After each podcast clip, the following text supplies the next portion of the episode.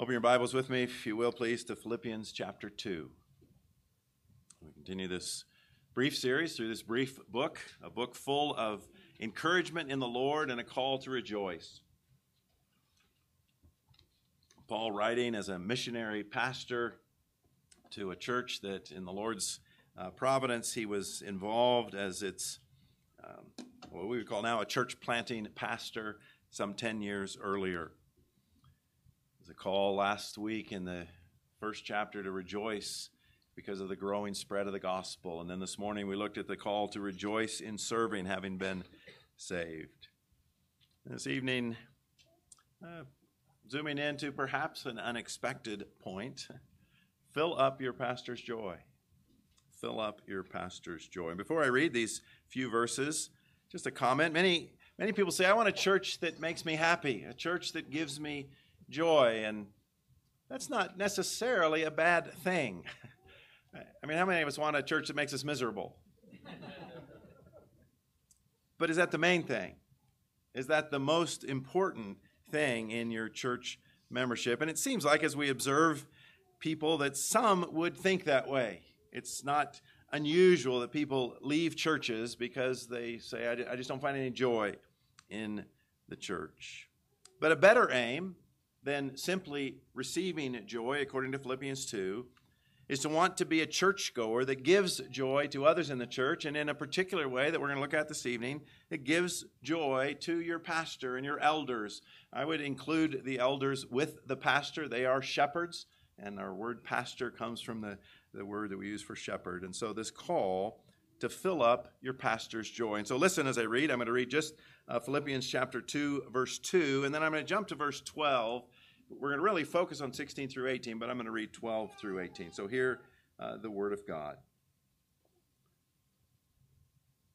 Inspired Word of God says this Complete my joy by being of the same mind, having the same love, being in full accord, and of one mind. And then up to verse 12 Therefore, my beloved, as you have always obeyed, so now, not only in my presence, but much more in my absence, work out your own salvation with fear and trembling. For it is God who works in you, both to will and to work for his good pleasure. Do all things without grumbling or questioning, that you may be blameless and innocent, children of God without blemish, in the midst of a crooked and twisted generation, among whom you shine as lights in the world. And then these next verses are focused, holding fast to the word of life so that in the day of Christ I may be proud that I did not run in vain or labor in vain. Even if I am to be poured out as a drink offering upon the sacrificial offering of your faith, I am glad and rejoice with you all. Likewise, you also should be glad and rejoice with me. And having heard from God in His Word, please join me in your hearts as we seek Him in prayer. Father in heaven, would you indeed make us glad, rejoicing together with you and with one another? As we come to your word, as your Spirit instructs us and helps us to live holy lives before our holy God. We pray in Jesus' name. Amen. Fill up your pastor's joy. Really? yes, really. Here in verse 2, this missionary pastor, and, and we have to understand Paul's relationship with the Philippian church is not exactly like a pastor today, not exactly like my relationship with you, uh, and yet there is some connection. Paul was used to start the church in the Lord's providence in Philippi. You can read about that in Acts 16. And he writes back to them now, but it's not merely as a friend who used to go to that church. He writes with apostolic authority, and we don't understand exactly how all of that worked. He was a member of the presbytery, we do know that, uh, the council of the elders. And in that position, he writes authoritative words to the church at Philippi. And of course, because it's inspired and written by the Spirit of God, it's authoritative for us as well. And so, this missionary pastor, writing the inspired word of God, says, Complete my joy, dear saints in Philippi. And we think, wait a minute, Paul, complete joy comes from Jesus, right? I mean, Jesus told us that our joy would be complete as we abide in Him, as we see our prayers answered in Him. Is, is Paul forgetting what Jesus taught his disciples? Well, of course he's not. But we understand that there are different ways to evaluate our life, different ways to evaluate what's going on in our spiritual condition. One of the ways that we evaluate that is who we are in Christ. And it's in Christ. And that never changes. That your joy and my joy is complete. Your joy, you have the fullness of joy as you abide in Christ. You have the fullness of joy. We have the fullness of joy as we receive answers to our prayers, Jesus said, that gives us a fullness of joy. But on another level, not insignificant, your pastor's joy may be more or less full depending on you. And I just want to say up front this is in many ways an easy sermon for me to preach because in the brief time that we've been here, you do fill my joy. You do make my joy complete. I see you wanting to walk in faithfulness with Christ. And I suspect at some point along the history of our relationship together, we'll get out of sorts. This isn't one of those times, and to preach this sermon then would probably not be helpful for me or for you. and so do understand that I preach this with ease It'd probably be easier to preach if I were the guest preacher. You know, if I were just maybe even your pastor elect.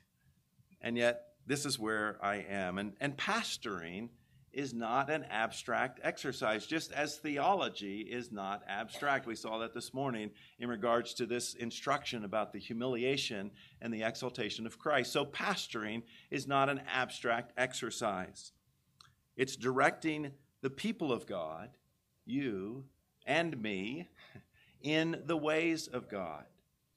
And in many ways, for a pastor, the response of the people of God to the preaching and teaching ministry of the pastor is either one of his greatest joys or one of his deepest sorrows. One pastor wrote this. He said, When we shepherd people and they get it, it thrills our hearts. And what does it mean that they get it? It means that Christians see that God has made them to share in the journey and in the work of the kingdom, and they use their gifts to do that. And there are two very serious errors that people can have in regards to their pastor. One is to raise him up too high. Please don't do that of me. Had an experience in our first pastorate uh, in the Lord's providence, led and a woman 60 years old to faith in the Lord Jesus Christ. And to her, I could do no wrong until I did. And I had to seek her forgiveness. I had to come to her and say, Betty, I failed you. And I might fail you in other ways. Please understand that that was not intentional on my part, and yet it was wrong. I recognize that, and please forgive me. And it was a hard lesson for her to learn because there was a sense in which, because the Lord had used me in, in sharing Christ with her and she'd come to faith and she was growing, that, that I think there was a little bit of a tendency to put me on a pedestal. And that's one danger. There's another danger, and that's to tear down your pastor. You see it all the time. I talked about social media this morning. Uh, if none of us ever participated again in social media, it wouldn't be a great loss. I'm not saying you can't participate in social media. I have an account in a couple of platforms, so I, am not very active in them. But it's too easy to read. Our pastor is, is no good. Our elders are really messing up. They're not being faithful. And can, can you make accusations against the pastor and elders? Absolutely. But how you make it and where you make it is of vital importance. And don't, don't raise your pastor up too high, don't tear him down. Instead, fill up your pastor's joy. Why should you fill up your pastor's joy? Well, dare I say it, because I am willingly poured out for you. I am willingly poured out for you. It's there in verses 16 and 17. It's Paul's list, but it's my goal that I will be willingly poured out for you. And what are some of the things that Paul talks about here and in others of his letters? I'm running for you, he says. I'm laboring for you. I'm preaching to you. I'm warning you. I'm teaching you. I'm exhorting you. I'm correcting you. I'm reproving you. I'm rebuking you. I'm encouraging you. I'm admonishing you. I'm helping you. I'm being patient with you. I'm seeking your sanctification. I'm seeking your perfection. And to do these things, Paul, in his ministry on this earth, and every pastor who's seeking to be a faithful servant of the Lord Jesus Christ, will be poured out again and again on behalf of the people of God.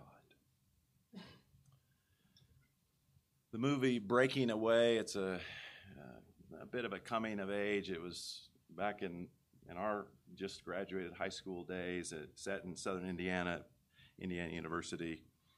In this movie, the father says to one of the lead roles, the son, he says to his son, You're never tired. You're never miserable.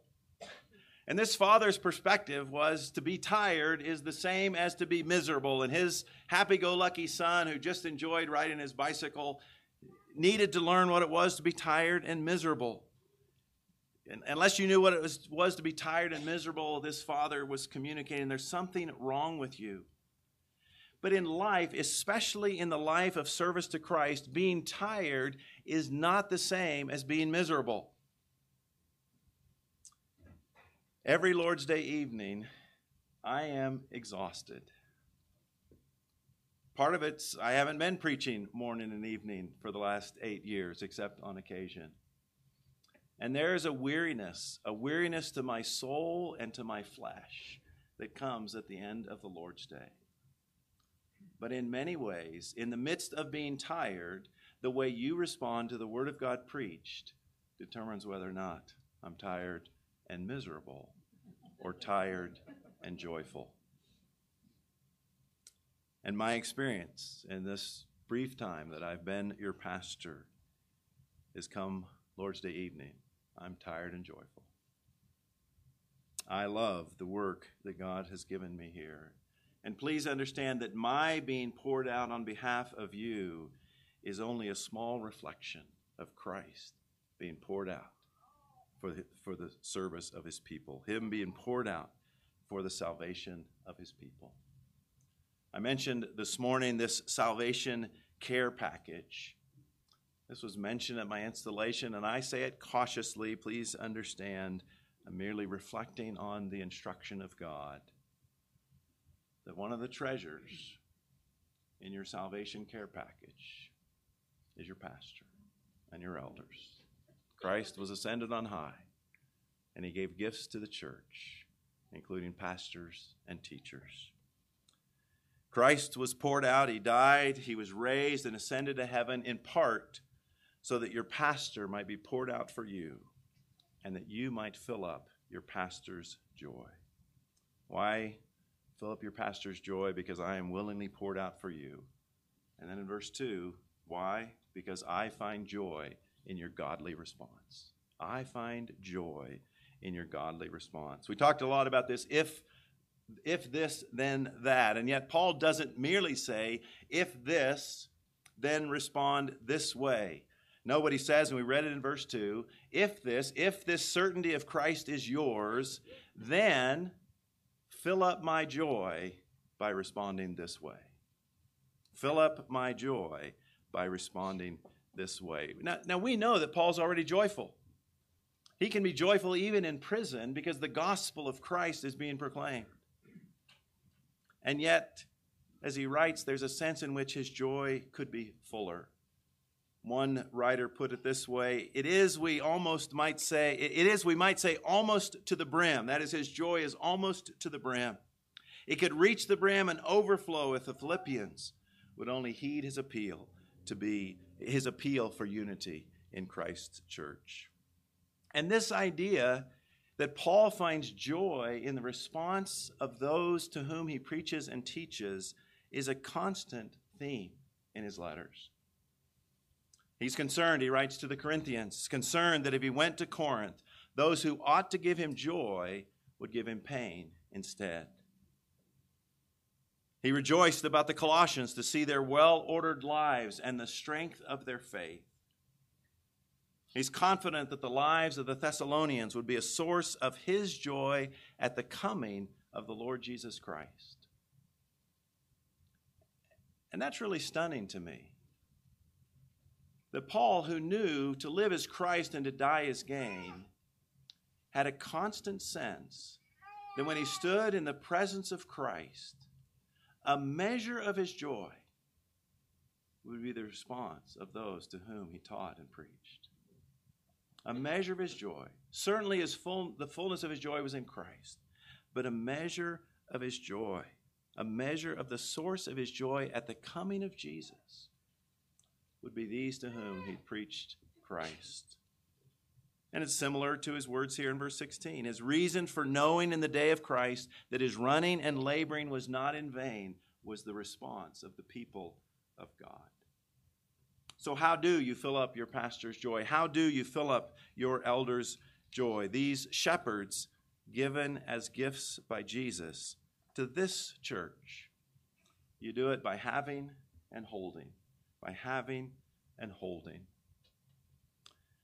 As I was considering what our text says, I was struck with the similarity to wedding vows. Our vows weren't exactly this, but it's more or less I, Ed, take you, Nancy, to be my lawfully wedded wife, to have and to hold from this day forward, for better, for worse, for richer, for poorer. And just an observation about that the context of having and holding in the church and in a marriage. Church membership is a serious covenant relationship, not just between the believer and their pastor, but between all believers covenanting together in church membership. It's a serious relationship but it's not the same as marriage covenant vows. We know from the Word of God that the marriage covenant, except for the terrible sins of unrepentant sexual immorality or abandonment, is to be unbreakable. And the church marriage covenant is not unbreakable to the same degree that a marriage covenant is, the church membership covenant. But it should not be entered into lightly, nor should it be withdrawn from easily to fill up your pastor's joy. You have and hold.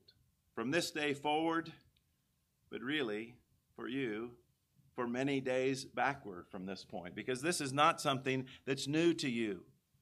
You have a reputation of listening and responding positively to the preaching of the Word of God. And that's been an encouragement to us as we come. This has been your practice. And so I merely stand up here and say, keep doing what you've been doing having and holding. What is it that you're to have and hold? Well, you're to have the mind of Christ. We saw that this morning there in verses 2 and following. You're to be united in mind. You're to be united in love. You're to be united in spirit. You're to be united in purpose. It seems to me that God wants you and me, He wants each of us to strive for a life of such deep unity that we have the mind of Christ and that we exhibit the mind of Christ to those around us. And yet we might be inclined to think, come on. I mean, we're Americans, we're independent thinkers. It's my personal freedom to think differently, to march to the beat of my own drum. To, to love who and what I want to love is an essential part of who I am, right? Wrong. God made you, God made me to serve, to give, to yield. Now, from the moment we're born, I mean, think of your little children or little children that you've had or that you know. It's, it's take, take, take. It's grab hold of. It's give me this, it's give me that. And, and as parents, we have to shape that.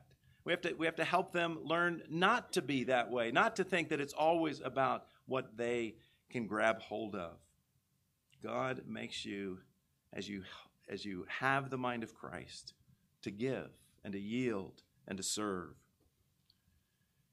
You might think of it this way, and it's perhaps humorous to the, to the point of being ridiculous, but think of two mature, humble Christians who arrive at a doorway at the same time.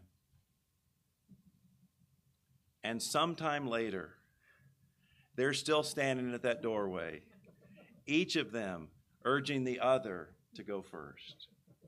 Now you say that's over the top, it's ridiculous, but it's better than the independent individualism that's so prevalent in our soul and in our culture with little regard for others. Paul writes to the Romans, he says, Outdo one another in showing honor.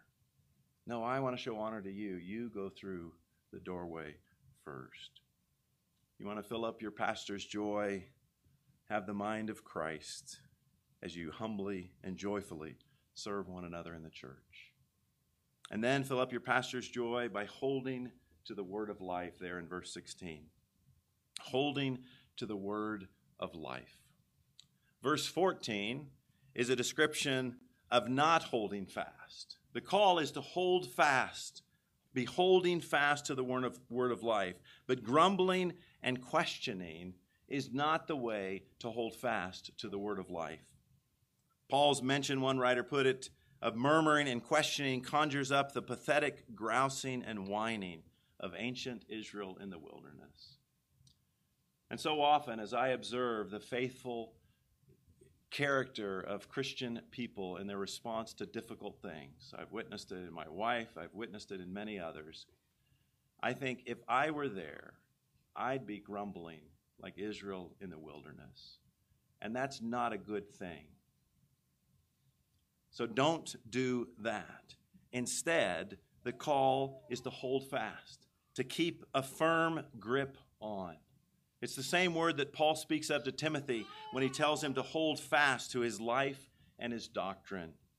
It's a different word, but it's not an unfamiliar concept to what Jesus himself promises in God and God the Son holding on to us. Jesus says, My sheep hear my voice, and I know them, and they follow me, and I give them eternal life, and they shall never perish, and no one shall snatch them out of my hand. My Father is greater than I, and no one will snatch them out of my Father's hand. I and the Father are one. And this concept of holding fast to the word of life, it's I'm going to hold so tightly to the very word of life that no one, not even the evil one who desires to snatch it from me. Think of the parable of the sower. Some seed fell and Satan snatched it away. May it not be that Satan snatches away from me the word of life, but may I hold fast and not in myself. May it be that the one who holds me fast enables me to hold fast. And what is it that these saints were to hold fast to? What are you to hold fast to? You're to hold fast to the word that is your life. The word that is your life. The very word of the very God. And that includes both the free gift gospel word and the love me, keep my commandments word. It's not, I can pick one and not the other. It's both and. I am saved by grace. It is not of myself. And as one who is saved, I am striving to do the good works that God gave me to do, that He prepared in advance for me to do. How do children bring joy to their parents? Parents, how do your children bring you joy? Well, part of how they bring you joy is as they grow and develop. We, we see this in life. What do parents often talk about? They often talk about their children. Little Jack started crawling.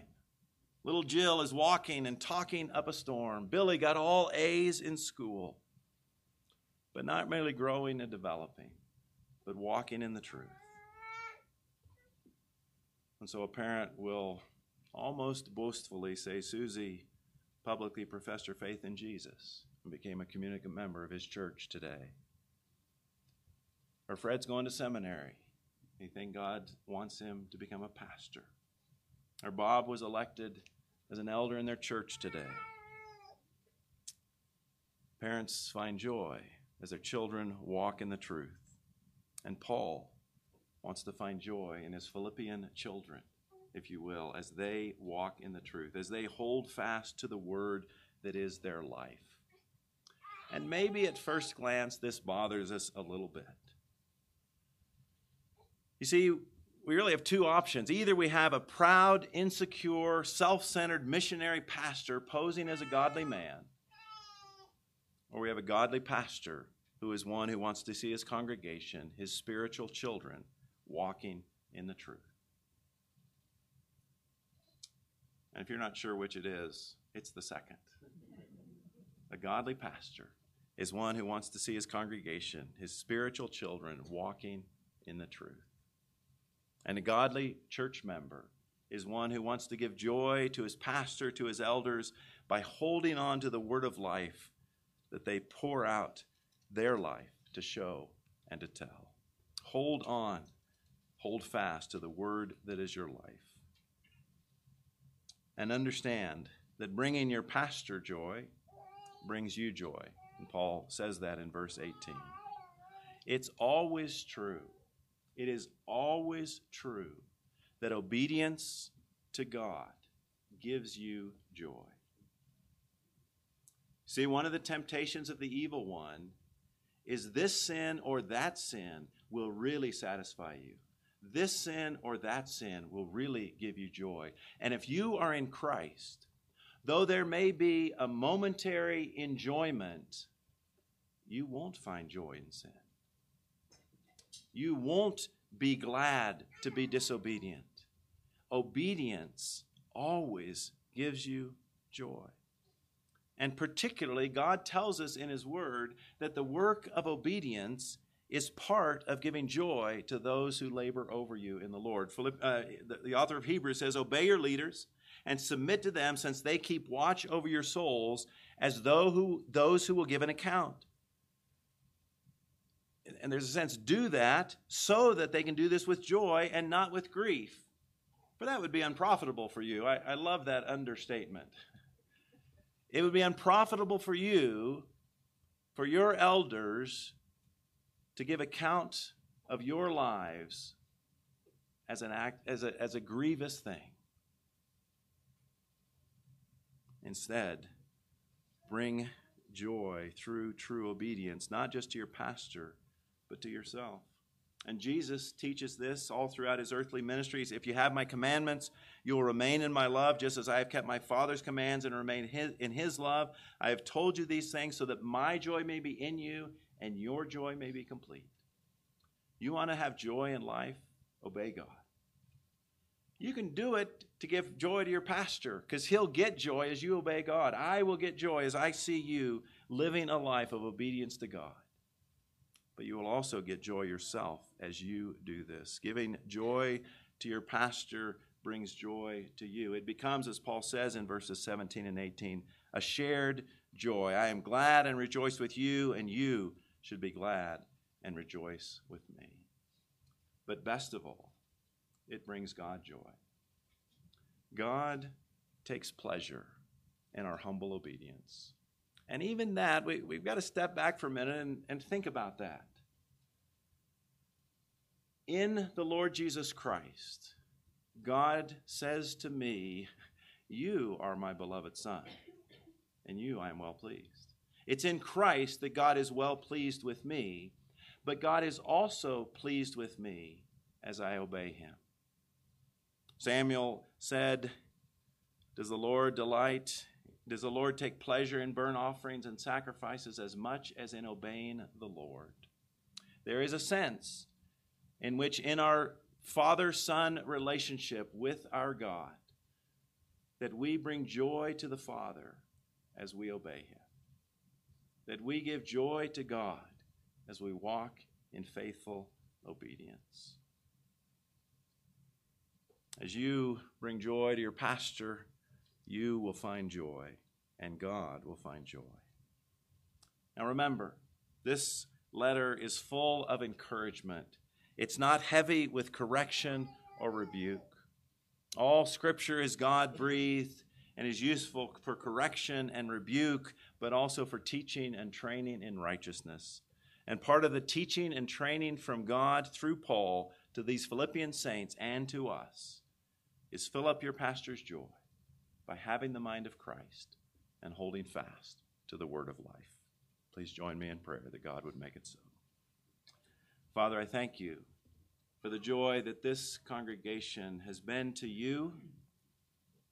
And I thank you for the joy that this congregation has brought to me as their new pastor. Father, I thank you that there is a history here of people wanting to respond with love and obedience to the Word of God. And so, my prayer is that this would merely be an encouragement for them to keep on doing what they have been doing. And yet, each of us at times get out of sorts. Each of us at times get distracted. Each of us at times give in to the temptations of the evil one, thinking that somehow that will give us satisfaction. And so, Lord, keep us from that. Turn us from that. And may it be that we are a congregation who, pastor and people, knows the joy of the Lord that is our strength. That they would have joy as they obey you, and that I would have joy as they obey you. And that we would give you joy as we seek to please you through our beloved Savior, the Lord Jesus Christ, in whom we pray. Amen.